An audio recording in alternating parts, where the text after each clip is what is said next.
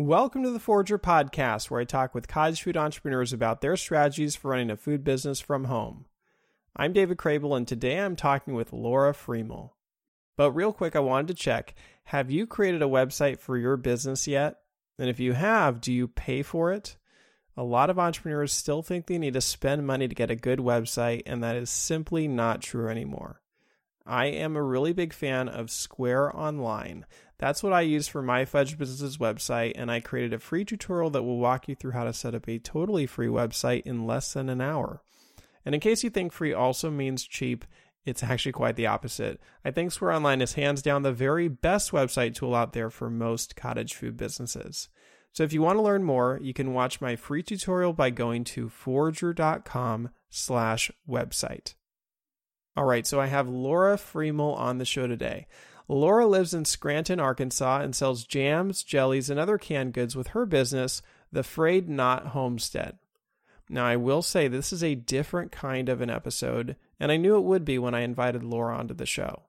One of the things that I really like about the cottage food industry is just how diverse it is.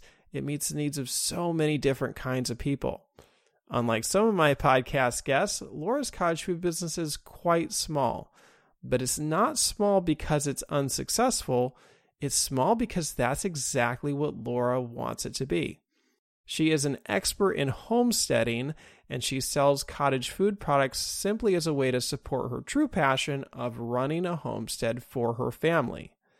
Sometimes I see entrepreneurs get so caught up in their business that they forget why they started the business in the first place. But that's not the case for Lora. I like her story because it's a really good example of someone who has found a way to use a cottage food business to support their lifestyle and priorities. And with that, let's jump right into this episode. Welcome to the show, Lora. Nice to have you here. I'm so glad to be here. Thank you for having me. So, Lora, I know that you do homesteading, and I don't know exactly how long you've done it. Can you take us back to where this all started? I started um, homesteading. I really have been. I thought about it all the time that I was growing up, and I really started in 2014.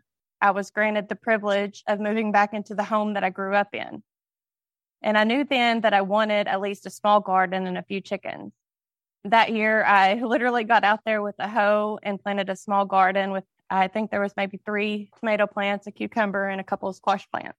Then after that, 2016, I had my second child, and my husband was working away on the road, and I needed a way. I wanted a way. I was a stay at home mom. I wanted to find a way that I could bring something to the table, I guess, so to speak.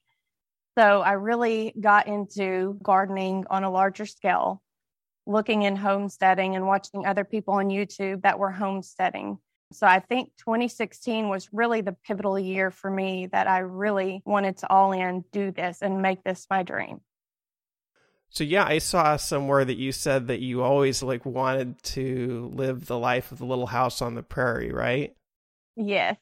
When I was little, my mom read me all of the Little House on the Prairie books and we always watched the shows.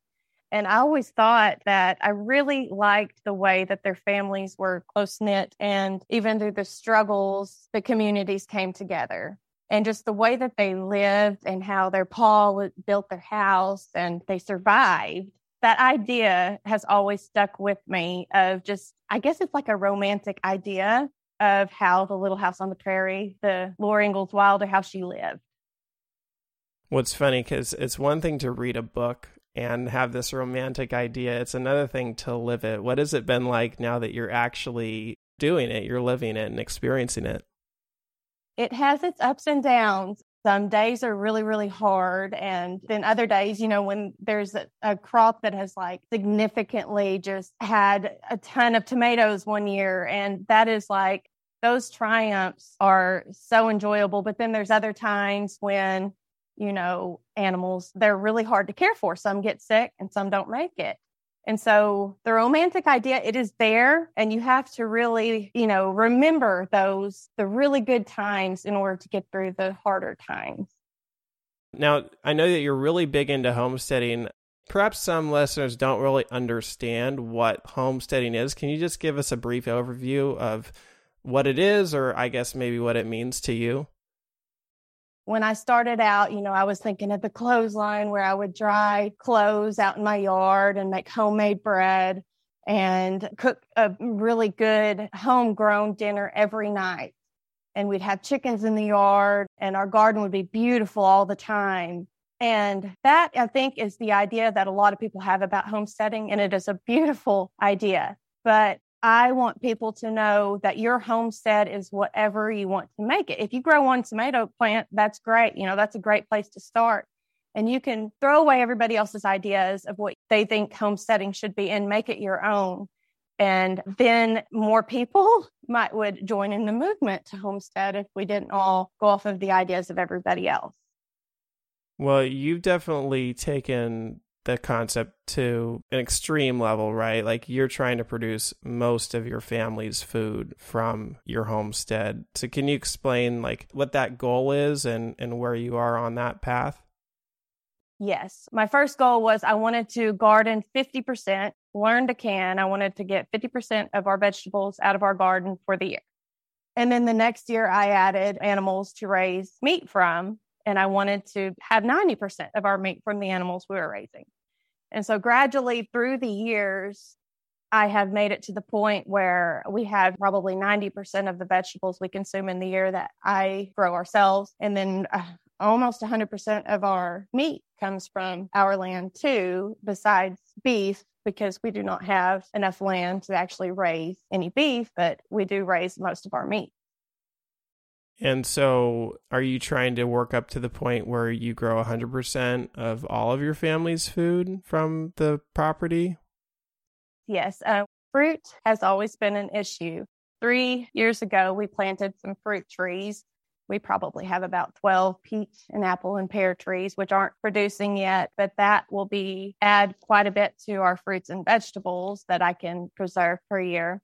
And we have talked about trying maybe like a meat breed of sheep in order to use that instead of the beef that we're having to source locally and trying to do that in order for us to be raising 100% of our meat. Well, I'm just thinking about, you know, you're obviously talking hyper local food here and a very sustainable way of living that also comes with a cost of not getting to utilize the global food production that's out there, right? Like, are there some things that you miss out on because you're so focused on producing everything yourself? No, I don't think so. We have three kids, and so we still eat fast food we probably don't eat fast food as much as you know the majority of people but we still do. We still will go get mcdonald's and on busy night we still do you know easy dinners. I'll still make hamburger helper occasionally and things like that. I don't feel like we miss out on much of anything. You know we will go try new restaurants and we enjoy trying different places. So you're not trying to make it like a hundred percent, right? It's not a goal of yours to have a hundred percent of all of your family's food come from the property. Yeah, because there's no way that we could get by with things like rice or, you know, our grains. There's no way that I could still where we are at, or probably even, you know, time wise with me being the one that's home and my husband working.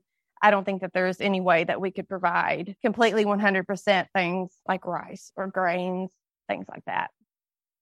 Yeah, that makes sense. I mean, it's it's a balance, right? Although I'm sure there are some people that do have that goal. yeah, yeah. Restricting themselves to whatever they can produce. Mm-hmm. So I know you initially, you know, Little House on the Prairie, and you started out homesteading for yourself and for your family, and it was just, I think, a personal goal for you. At what point did you feel like, oh, maybe I can make some money from this too? Okay, so in 2020, with COVID, feed prices skyrocketed. I mean, they have probably doubled since then what I was paying prior to 2020. So I really had to reflect in and try to make some changes, deciding, you know, where am I going? How am I going to make this extra money to provide the feed for my animals that we need here?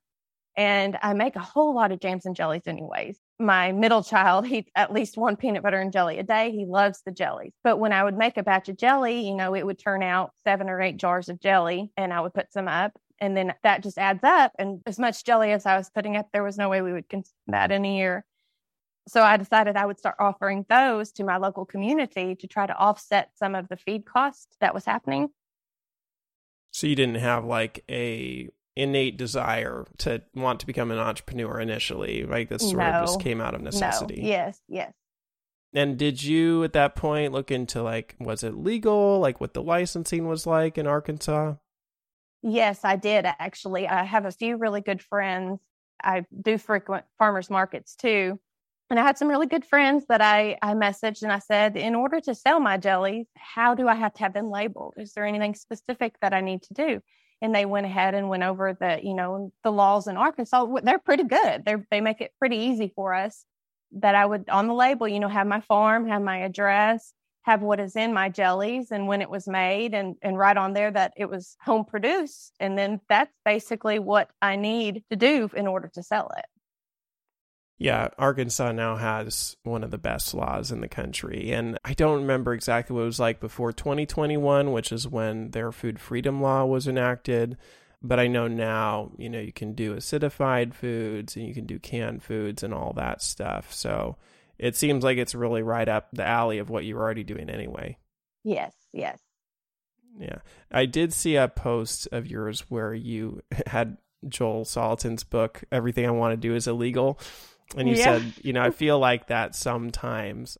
Where do you feel restricted when it comes to what you want to do?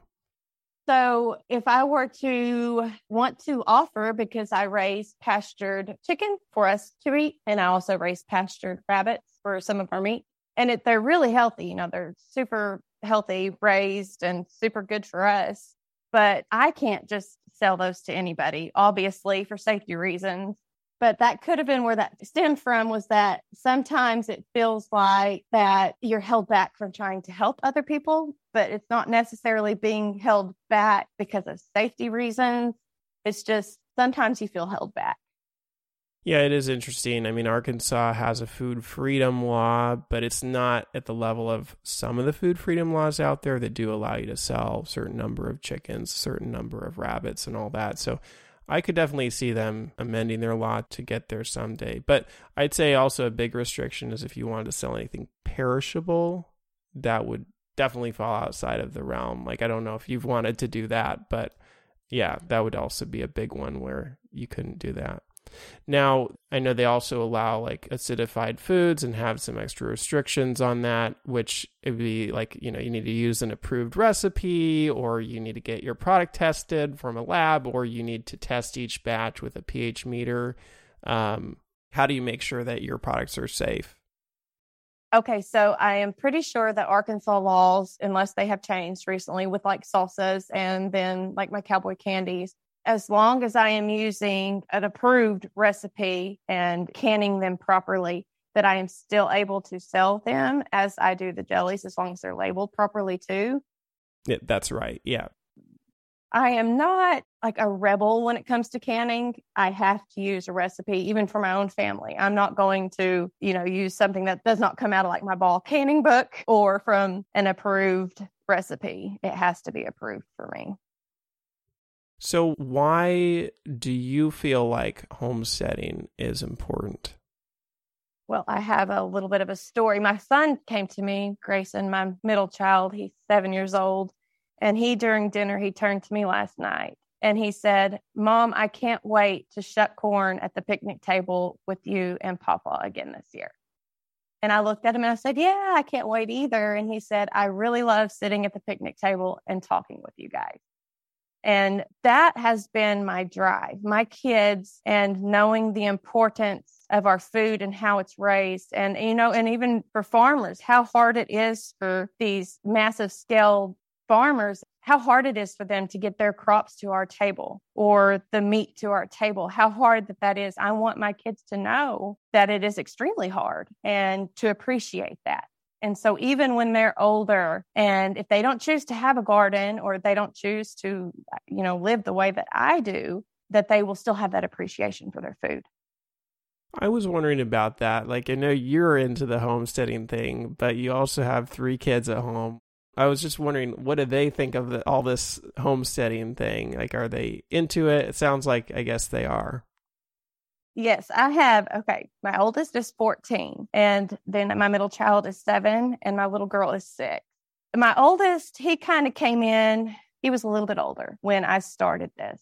So his appreciation of it is not as great as my two younger ones who were basically born into it, but he loves the home cooked meals and he loves vegetables and he has that appreciation for foods. But he's also a teenager, so he's a little bit more stubborn to get to, you know, hop out there in the garden and help me. the two little ones are more than willing and happy to go out and play in the dirt. My husband also, this has been my dream. And he goes along with me and helps me. And he has really, really gotten into it over the past couple of years. But in the beginning, it was just my dream. He was not totally into it. He didn't understand, you know, where, why, or where it was coming from, or my need to do all these things he still did them with me. And I guess I would want anybody, you know, listening to know that that's okay. If it's your dream and you're working towards it, then it's okay as long as your spouse is okay with it too. what do you think changed for him? I really think a pivotal time was in 2020 when the grocery stores, it was a little bit trickier to find some, some items, even for us that we use, you know, flour or milk and things were harder for us to find even at the grocery store. And he was actually able to see that what I was doing, we had food and we were okay we didn't have to struggle. We didn't have to, you know, plan our meals with fewer ingredients. We still had all of the food from our gardens and the meat from our animals. And I think that that might have been a pivotal moment for him because ever since then, he was a lot more into it than what he was prior. So you have the homestead. It obviously serves your family with food. And then you also are now selling items on a regular basis. Now, is it just like a side thing, or is this something that you're actually like trying to grow into being like a full time income for your family? Well, I've not really thought into it too much. I think as a side business right now, it is serving the purpose that I intended for it to serve to supplement our income. And time wise, I'm really not sure if I could find the time to actually make it a business in itself. Maybe someday I might would actually enjoy that. I've not actually thought into that a whole lot though. Can you just share what you actually sell currently or you've sold in the past? Yes. Well, occasionally I will sew things. I will get into the mood to sew things and I will offer those to my community. I like to sew table runners, they're quilted table runners. And I make jellies, a wide variety of Jansen jellies, and cowboy candy, which is candied jalapenos. And that is a big seller. It's very good over cream cheese with crackers. I sell those and I also sell fresh eggs. I offer those in a little fridge on my carport at all times. That's one thing that people have to come to your house and to get, I think, here in the state of Arkansas, but that's the way that I have them do it, anyways.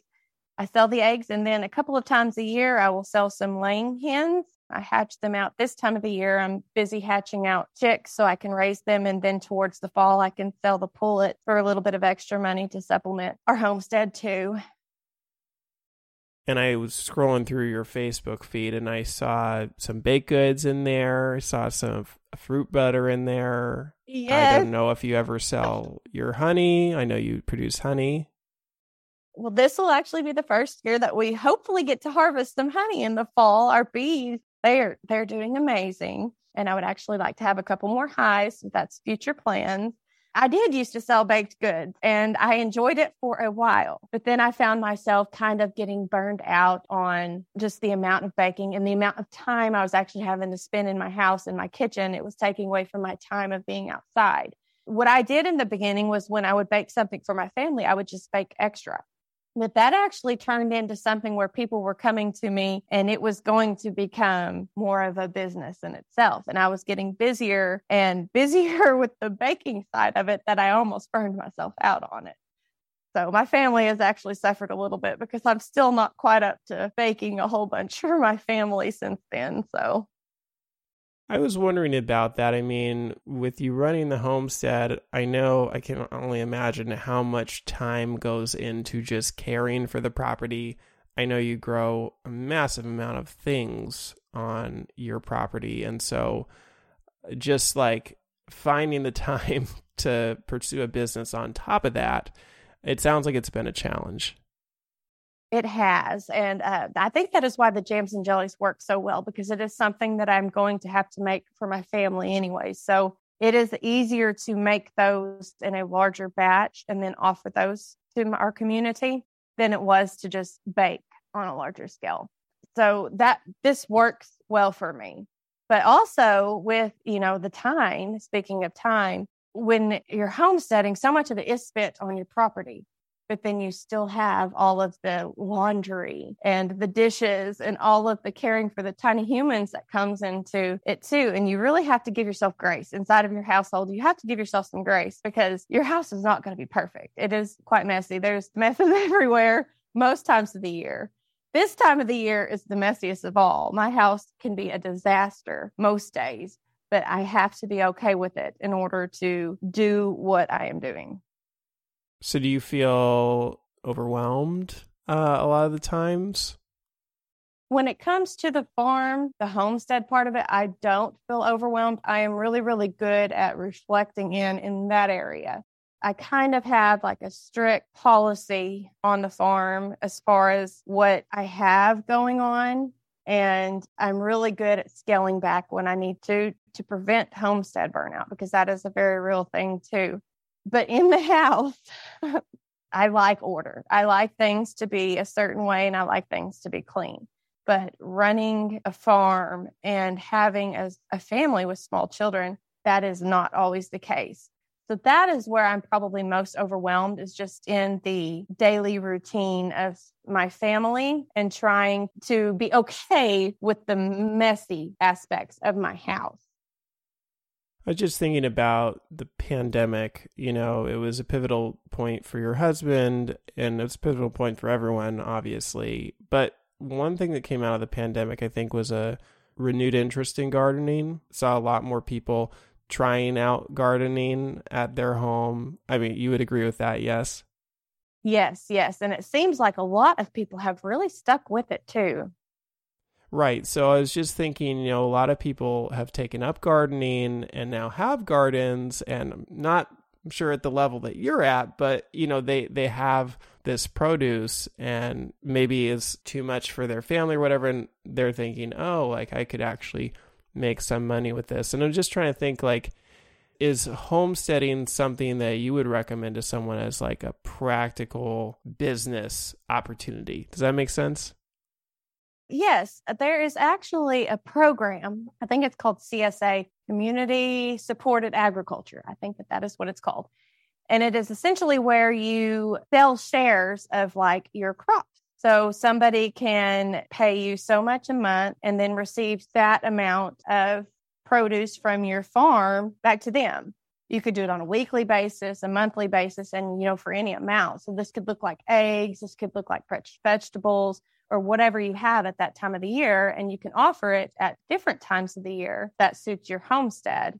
Those are really, really cool. It's not something I have ever really gotten into because I feel like with our land and the way that, you know, our gardens have produced, I have my garden set up to where they produce for my family.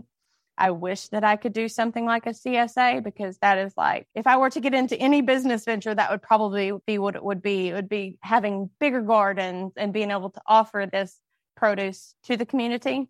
But the CSAs are actually really, really, it's really, really cool.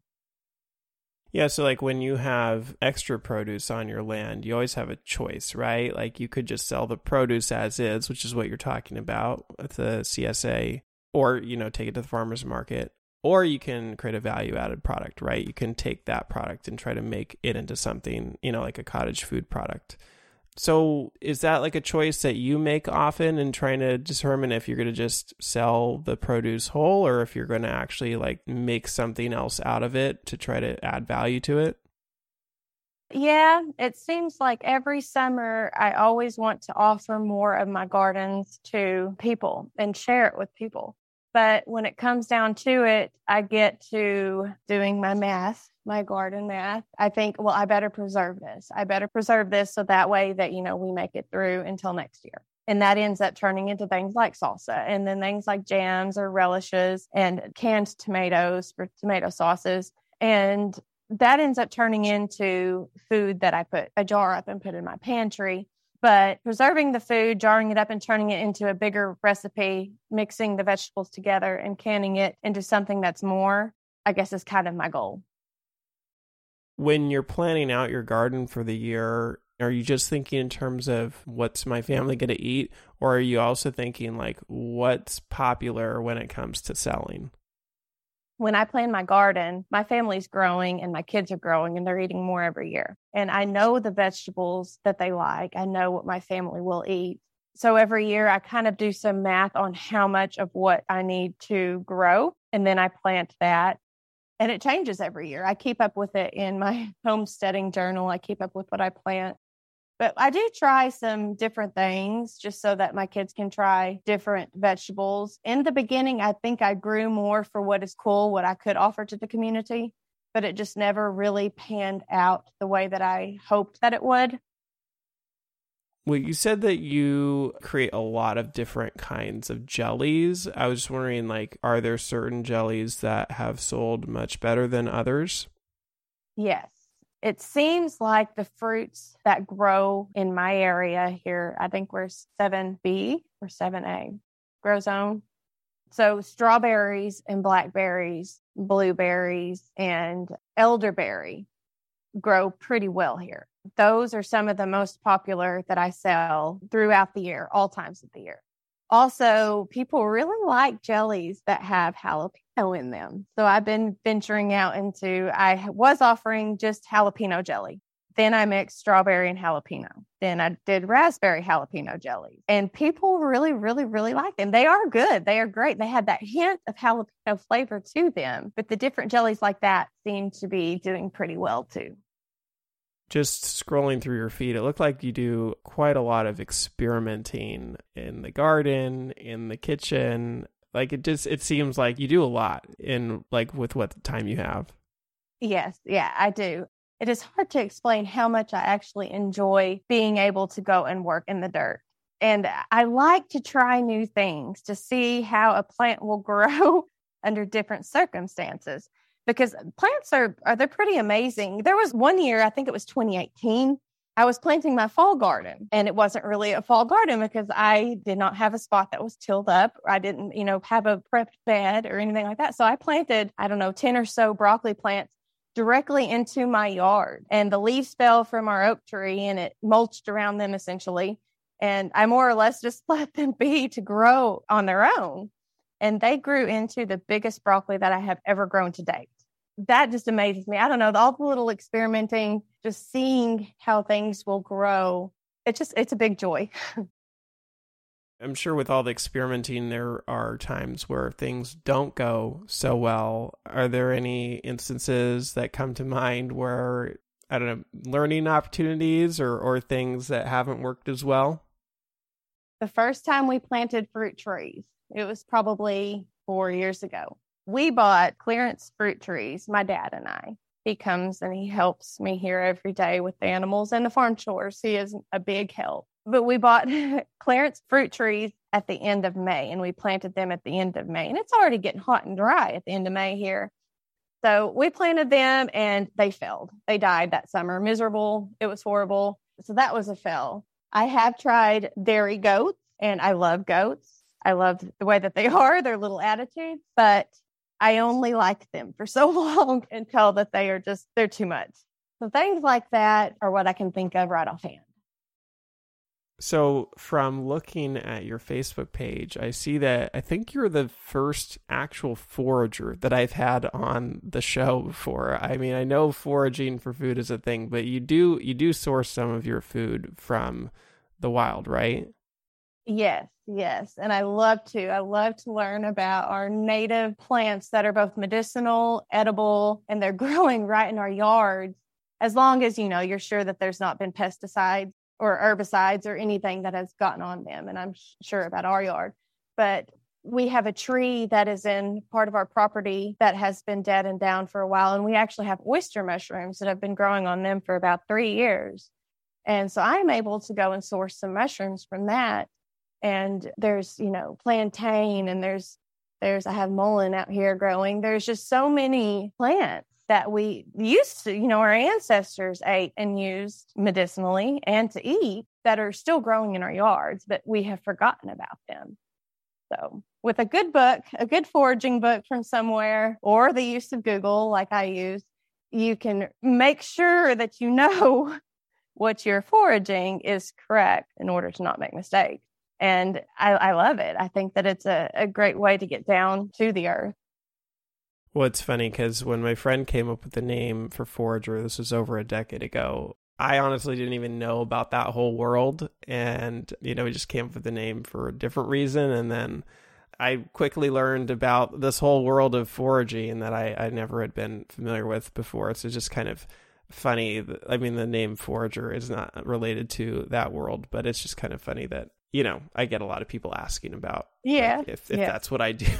but anyway, I, I know you like to experiment in the kitchen, you like to experiment in the garden and you like to do lots of different things. But a lot of times when it comes to a business, what works is, you know, kind of honing down your menu. Like a lot of my guests would say, you know, pare it down and focus on what really works well. And I was thinking, like, if you were to sell something that started to sell really well, like the jalapeno jellies or whatever it may be, do you think you would be able to like focus on that or have the desire to grow the business even if it meant like losing some of the diversity that is in your life or in your garden or in your kitchen? Do you mean if i would be willing to give up some part of homesteading to specifically grow the jelly business yeah like if that if that's what was taking off. I don't think that i would ever give up part of homesteading to i think that i would try to make it work both work. I'm pretty hard worker and i'm pretty good at multitasking but there's no way that i would ever give up part of the homesteading if it meant scaling back like the food that i'm bringing to my family i would not give up any part of homesteading it's definitely my joy and and my dream that to keep doing this i'm driven to keep doing this so I am not sure that I could see a jelly business being more of a dream than homesteading, but I could see the two working together. Right. So you like have this innate passion for homesteading, and then out of that's coming this side business. Do you think that that's important to have that like personal passion first? In contrast to someone who maybe is like, oh, this could be a good way to make money, and then they enter homesteading because of that. No, I kind of money comes into homesteading just because of buying feed or paying for our water bill and things like that. I save a lot of the seeds and I do a lot of things to make this a more frugal way of living. The bonus money from my jellies to help the cost that I do have is great. They work so well together. And I love making jellies. It is a quiet project, a quiet job, and I can quiet my mind and focus on making yummy goodness.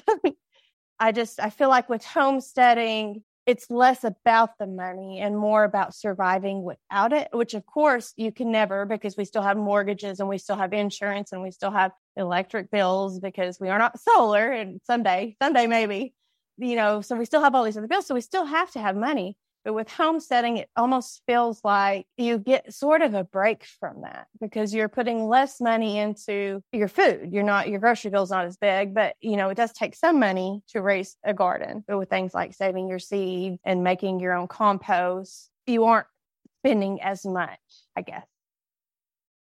So, you know, with what you sell, the jellies and the other things, like where do you typically sell them? Is it just online? Do you sell them out in the community anywhere? Yes, I do. I offer them on my Facebook page. I keep a large quantity here with me. But I also there is a shop in the town that I live in, Scranton, that I I keep around 24 a variety out there at a time and I restock them weekly and that works pretty well. I would like to put, to find a couple other places to put them out, But with the time crunch, you know, in the fall, I will have more time and I plan, I do plan to grow it, my business a little bit more and find somewhere in a couple of the other local to me towns to put a display of my jellies there. I have not thought about shipping too much. I know people do ship jelly, but I don't like the idea of selling my jelly for my price and then somebody having to pay shipping as well. I don't, I don't know. For some reason, I don't like that idea. So I'm still stuck on that. Well, what do you price your jellies at? They're $5 a jar. And how big are the jars? They are eight ounce jars. Sounds like a very fair price to me. I, I'd say that sounds actually pretty low for a jar of jelly.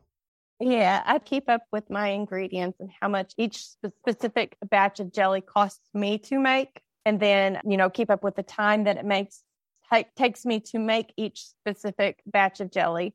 And then I do the math and I try to keep it that I'm making half of the $5. So half of the cost is my cost and then half goes to me, if that makes sense. Right. Half is what you're paying yourself. I mean, it, there should also hopefully be like a profit on top of that, right?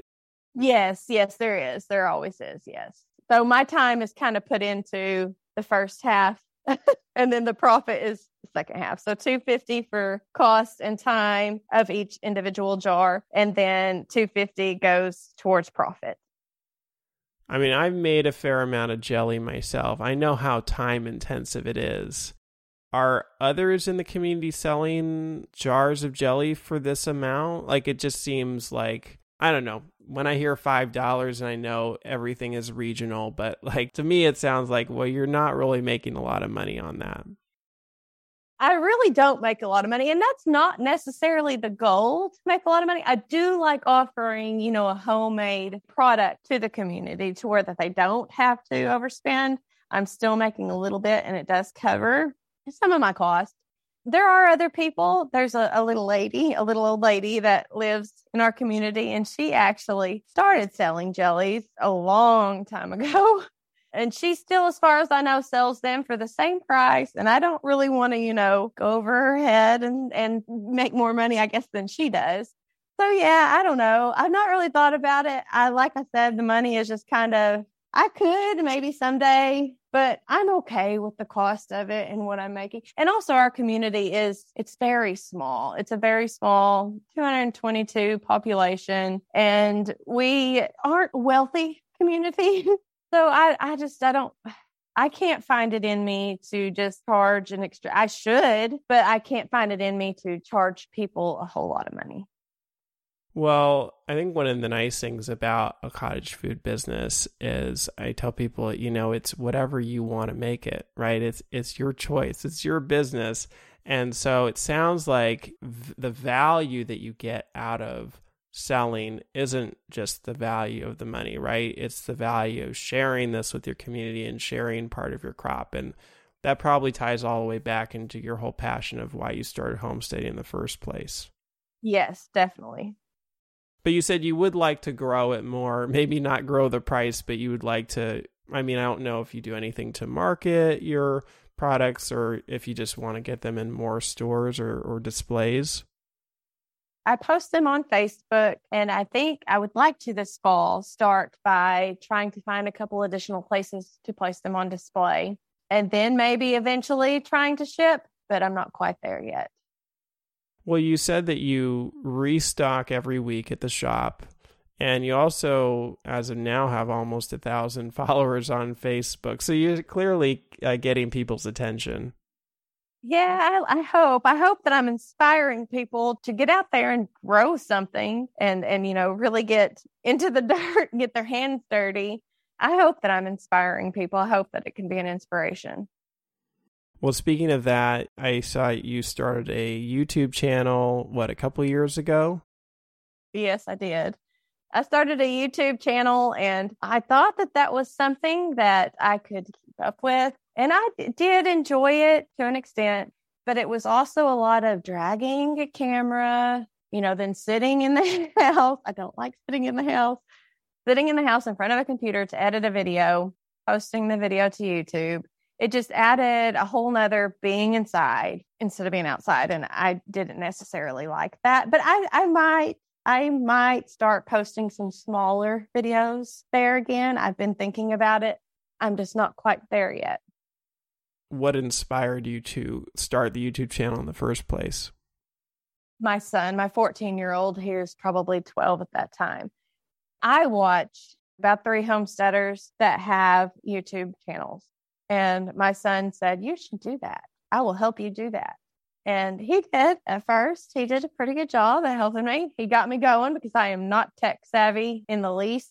As it went on, I enjoyed it for a little bit and then it was not too much time in the house. Well, I was just wondering, was the goal solely to, you know, just try to inspire and share, or was there also a hope there of potentially having an income coming from a YouTube channel as well? Because that's obviously a reason why a lot of people start a YouTube channel. I think it was both of those at once. I know with me, I'm a very visual learner. So if I need to learn a new skill here, I usually do go to YouTube and watch what I need to do because I can see it to be done and then I can do it myself. And I felt like if I did this for people on my YouTube, maybe that they would know, you know, a little bit better. It would show them a little bit better what how they could do things. But also there was the, you know, the idea that okay, if I keep this going long enough and I build up my following, then I could maybe monetize it. So I think it was both. Well, it does take a long time to monetize a YouTube channel, so yeah, yeah, it's it's a lot of time probably inside editing on the computer to get to that point. Uh, so yeah. now, if there was somebody who is interested in starting to do homesteading, or you know maybe interested in selling, like starting to monetize what they grow from their home, like what would you recommend to someone who is looking into this? What should they plant first or what should they know? I would definitely plant fruit trees first. Very first thing. That is where I did not plant fruit trees because I kept putting it off and procrastinating because plant trees take so long to come to fruition. So if you plant them now, it's going to be several years before you get, you know, a good sized crop from those trees. But the sooner you do it, the sooner you'll reap the benefits. So I would definitely start with fruit trees. And also chickens are the perfect starter animal. They are mostly forgiving and not super time consuming to care for, but they can be a gateway animal too. So beware. And definitely then make sure you're on the same page with your partner because that is really, really important to always have that discussion with them. Research and research. Do not stop researching all the different ways you grow vegetable garden and choose what you think is right for you. There's so many different creative options for it and there's no one size fits all your garden should definitely bring you joy. Probably not all the time, but there should definitely be joy. So that is where I would start. Well, you said the first thing you'd plant is fruit trees. I understand that's a long term investment, though, right? But you still need to have like something that keeps you engaged and going and potentially could maybe short term make some money or be something that you're harvesting for yourself, right? Like, I would imagine there's something else that you would plant because some people might just be satisfied with planting fruit trees for the first year and know that it's not going to reap any reward, but probably a lot of people need some kind of short term benefit too. Yeah, definitely. Don't just plant fruit trees in the first year. Plant your garden, and then each year you can add on to your garden however you need it to be I would suggest keeping a homestead journal. I write everything down in a book that I call my homestead journal. I, I write down what I plant. I try to make a map of my garden each year and put what I planted where and how many of each plant that I plant. So that way next year I can look back and be like, oh, I had an excess of this. I could scale this back. Okay, so plant your fruit trees, but also keep going with your other stuff with my goals, I kind of have, I know what all I'm doing now, and I know I'm going to continue to do these two huge gardens. I'm going to continue with my chickens, but anything that I want to add gets put on the goal list. So, like if we were to add sheep for meat purposes, that's on my goal list. Adding more beehives, that's on my goal list. All the things that I want to add. So, the fruit trees would come from that goal list because it's not necessarily I have to have it right now But the sooner you plant them, the better because they take so long to come to fruition. But you can plant strawberries for your fruit. They are great plants for fruit. You know, they don't make fruit all year, but they are great blackberries or whatever's available in the area that you are for fruit. Do that too. Are there certain things that you would not recommend growing, either because they're too high maintenance or because they take too long to process and they're just difficult? Yes and no. I can be really bad about, well, in the beginning, growing cool things, you know, a melon that looks cool or a vegetable that looks cool because it's different. And that is great. If you have the space and the time and you want to do that and that's your goal, do that. But for me, I had to reflect in because I was growing, taking up space, growing all these cool things. And it was space that I needed for growing food for my family. So now when I plant and make my garden mat, I set up for the food for my family first, and then I always have extra space left over. So that's the space that I really play in. That's the space that I get to plant those cool, fun, new things in, and that's that's kind of what I do. I noticed a post where you talked about seasonal eating. That's something that you do, and you focus on whatever it's growing in a season. Can you just share what that concept is? So, seasonal eating is kind of focusing on the crops that grow in your area and that are ready now. So, right now, we're coming out of like our cole crop season. We don't, we, our broccoli is bolting, that's going to flower to make seed, and cabbage is doing the same. Our cole crops are the stuff we plant when it's a little bit colder. And then when it gets hot, they bolt to seed. So, we're coming out of that season and we're in strawberry season. Everybody has strawberries. We're almost in peach season and you know tomatoes are becoming ripe so the season that you're in the vegetables that are seasonal are the vegetables that are ready right now so when you're focusing on what you can eat now that's the freshest that has come from you know the closest and hasn't been having to ship from somewhere else across the united states or some other country and set in a truck and essentially when it is taking a while to get to you it's losing its nutritional value slowly but it does lose some and so when you focus on seasonal eating, you're eating what is ready right now and it changes throughout the year. So later in the fall, I will plant my cole crops again. I'll have broccoli and cauliflower and cabbage.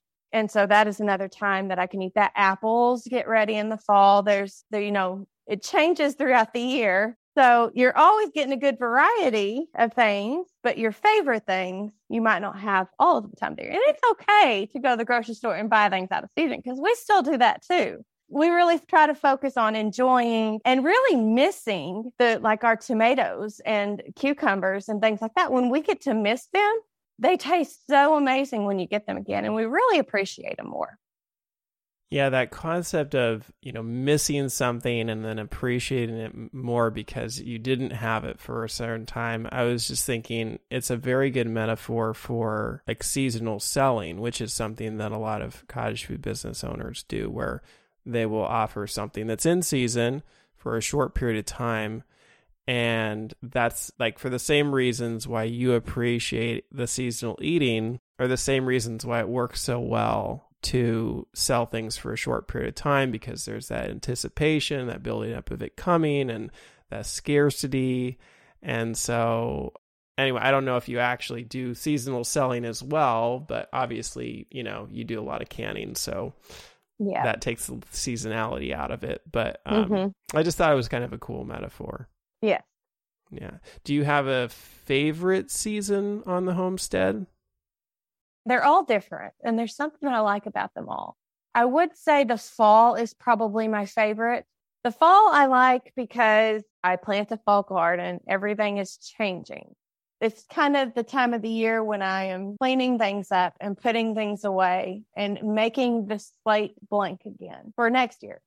So then winter comes and I start dreaming. There's not, not a whole lot of work. So I'm set with my thoughts. And of course, I still have to care for my animals, but there's no real gardening. So I can sit and I can plan and I can dream. So I get my my journal back out again and I start writing down my thoughts and my dreams, how I want it to look this year, what I want to do different, what didn't work out last year. And then come January, I start some of my seeds for that go out first, like my broccoli and my cauliflower. my cabbage. They go out first thing in the late winter. So I start those. And uh, then, you know, a little bit later, I'm starting my tomato plants, my pepper plants, things like that. So spring is like this anticipation of let's get the dirt ready. Let's get everything laid out the way that we want it. And so we start placing things. Then we start basically setting up for the summer garden. And then summer, there's so much work, which is exciting too, but it feels like sometimes you keep bringing in this food. You're constantly working in the summer. There's hardly any time for a break. So summer is just busy and fast, and it's almost like you don't get to really think about it too much you just have to do in the summer. So I really like fall and winter because I can take time to really reset and redream. Well, as you look towards the future, what are some of your goals? Uh, goals for the homestead, goals for the business? For the homestead, I've always thought that I wanted a dairy cow. That is still on the goal list, on the dream list, but I'm not sure it's ever something that I'm going to be able to tackle. I want to add, you know, to my apiary, I want a couple more at least beehives. I re- am really enjoying that. I like the idea of pastured pigs. I would like to have a bigger area that we could actually pasture some of our pigs for pork. That might be it that I can think of. Well, your opinion. do you think homesteading is something that everyone should do? That everybody should do or could do, I do believe that there are limitations, obviously, cities and apartments that limit it. I love the idea of community gardens. I love it. And I, I have like this big, if I had more time and, you know, if there was just more of me to go out into the world to the different communities that have vacant lots, you know, that have been sitting there for years and years and that could be for sale. But you could go to those people that own those lots and ask, you know, hey, can we garden here until you sell this place? It's, you know, and we will vacate as soon as you sell this place. But can we make a community garden here? And then the community come together and they raise a garden and they share it amongst themselves. That is, you know, this another romantic idea. I do think that even if you have a small yard, I love the idea of, you know, grow gardens, not lawns I think that in a small area, you can grow so much. We started with just two acres and our garden was so small compared to our acreage. And we were able to grow almost all of our vegetables from that one big garden. It took a lot of work, but now I have two big gardens and it, it works a whole lot better. And it's a whole lot less, it seems like it would be more work, but it's actually not a whole lot more work just because there's so much more room. But even in a small yard, you know, there are, I won't get into it too much, but there are meat options that you could raise if you're allowed in a small yard. I know some places you can't have chickens, but you can grow a, small garden. So I think that answer was, you know, if it was something everyone could do, which everyone probably could do it to some degree, do you think it's something everyone should do? Only if you want to. I don't think that you should unless you absolutely, it is a dream for you because it is a lot of work. And sometimes I reflect in and I think, you know, is there a reason, you know, am I crazy? Why do I do this? Why do I want to do this? Why do I love this so much? And it does come back to, you know, the way that I want to raise my kids and the respect I want them to have for the, their food. But I don't know that everybody should do it, even if they could, unless they absolutely wanted to. I wish that everybody wanted to and that, you know, they did try at least, but I don't know if it is for everybody. Is your drive or your love for homesteading just because of your kids, or is it something you think you would do even if you didn't have a family? I would do even if I didn't have a family, I think. And I really don't know what the drive comes from. I've always felt a pull to the land. And, you know, when I was little, I always, I was raised here. So this is, you know, I'm real close to this patch of earth. I, I'm real connected. I love this place. But I would always go out in the woods. I was always outside even then. And my dad always grew a garden and we always had chickens. And I knew at an early age how to respect animals. And I knew that some of our animals weren't always going to be, they weren't pets. He taught me to respect that not as much as I do now. You know, this he would just do this every once in a while, every so many years we would have a garden or, you know, every once in a while we'd raise a pig. But I think having been raised with that little bit of respect for the land and for animals and getting to see what respectful raising of food looks like, that even if it was just me, I would still want to do that. Well, Lora, thank you so much for taking some time and sharing with us. Now, you clearly love to help the community. You love to help people. You love to inspire people. You are really an expert when it comes to homesteading, growing things, living a sustainable life. If people want to learn more about you, where can they find you or how can they reach out? The easiest way to find me is on Facebook under our farm page, which is the Frayed Knot Homestead. I also have an Instagram and I have a YouTube channel that is not really that large, but there are some cool videos on there too. Awesome. Well, thank you so much for coming on the show and sharing with us today. Thank you so much for having me. It's been fun. That wraps up another episode of the Forrager Podcast. For more information about this episode, go to forrager.com slash podcast slash 91. And if you're enjoying this podcast, please take a quick moment right now and leave me a review on Apple Podcasts. It doesn't have to be a long review, but it's truly the best way to support this show and will help others like you find this podcast. And finally, if you're thinking about selling your own homemade food, check out my free mini course where I walk you through the steps you need to take to get a cottage food business off the ground. To get the course, go to cottagefoodcourse.com. Thanks for listening, and I'll see you in the next episode.